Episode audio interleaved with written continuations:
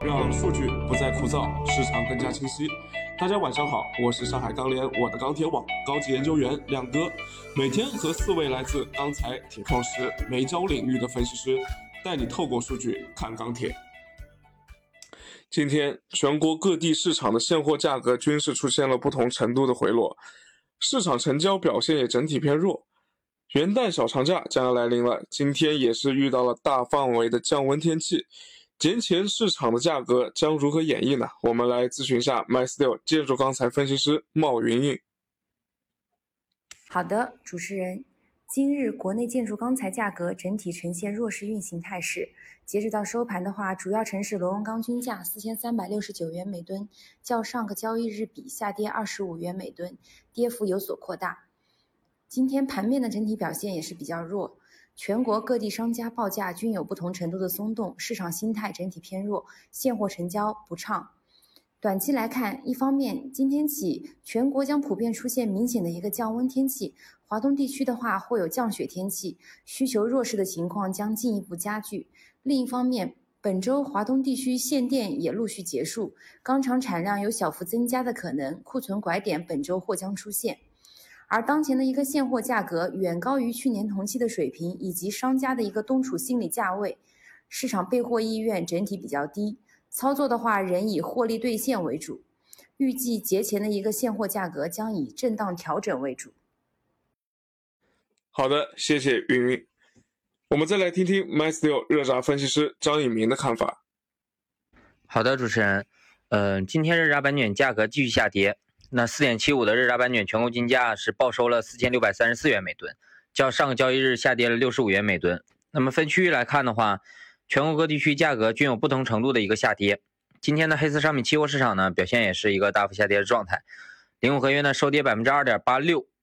受早盘期货市场下跌的影响呢，现货市场早盘呢心态也是比较悲观，商家的报价小幅下跌，市场成交整体不佳。午后随着期货。盘面继续走弱呢，现货市场价格也是再度下跌。目前下游观望情绪还是比较浓的，基本还是按需采购为主。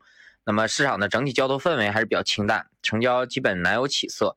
那么不过目前库存相对不高，商家出货压力不大，加上成本仍然处于高位呢，短期价格继续下跌的幅度或将有限。那么综合来看呢，预计明日热轧板卷的价格呢是继续震荡偏弱运行为主。好，谢谢一鸣。近期啊，矿价开始下跌了，市场对于这一现象有什么反应呢？有请铁矿石分析师于晨。可以看到，今天的寒潮给市场降了降温。山东港的 PP 粉现货价格相比昨天下跌了十来块钱左右。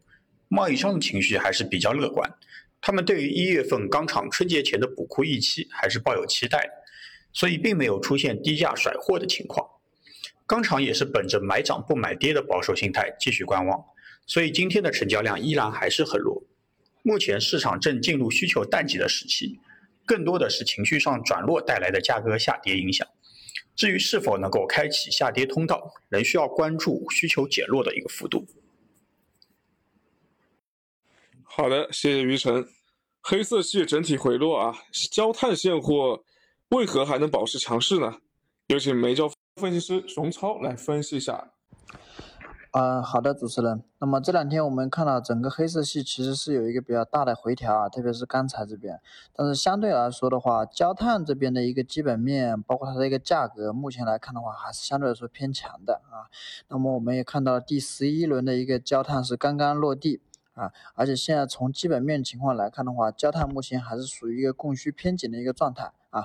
很多的钢厂的库存呢，基本上是一个安全安全线上，可能甚至有一部分的这个库存已经低于安全线了啊。所以说短期来看的话，焦炭的话，应该相对来说还是比较缺的一个品种。那么价格上的话，我们目前看价格可能还会有继续上涨的一个空间啊，因为年底这块的话，大概山西、河北啊，包括河南这边，可能还有一千多万的这个产能需要淘汰啊。那么这部分淘淘汰产能以后呢，我们会看到产量可能还会进一步的下降啊。加上最近看钢厂这边的一个库存也是逐渐被消耗掉啊，库存还是呈现一个下降的一个趋势。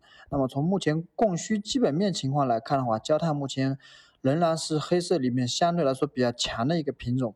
那么我们预计的话，呃，未来一段时间这个焦炭价格可能还会持续的一个上涨。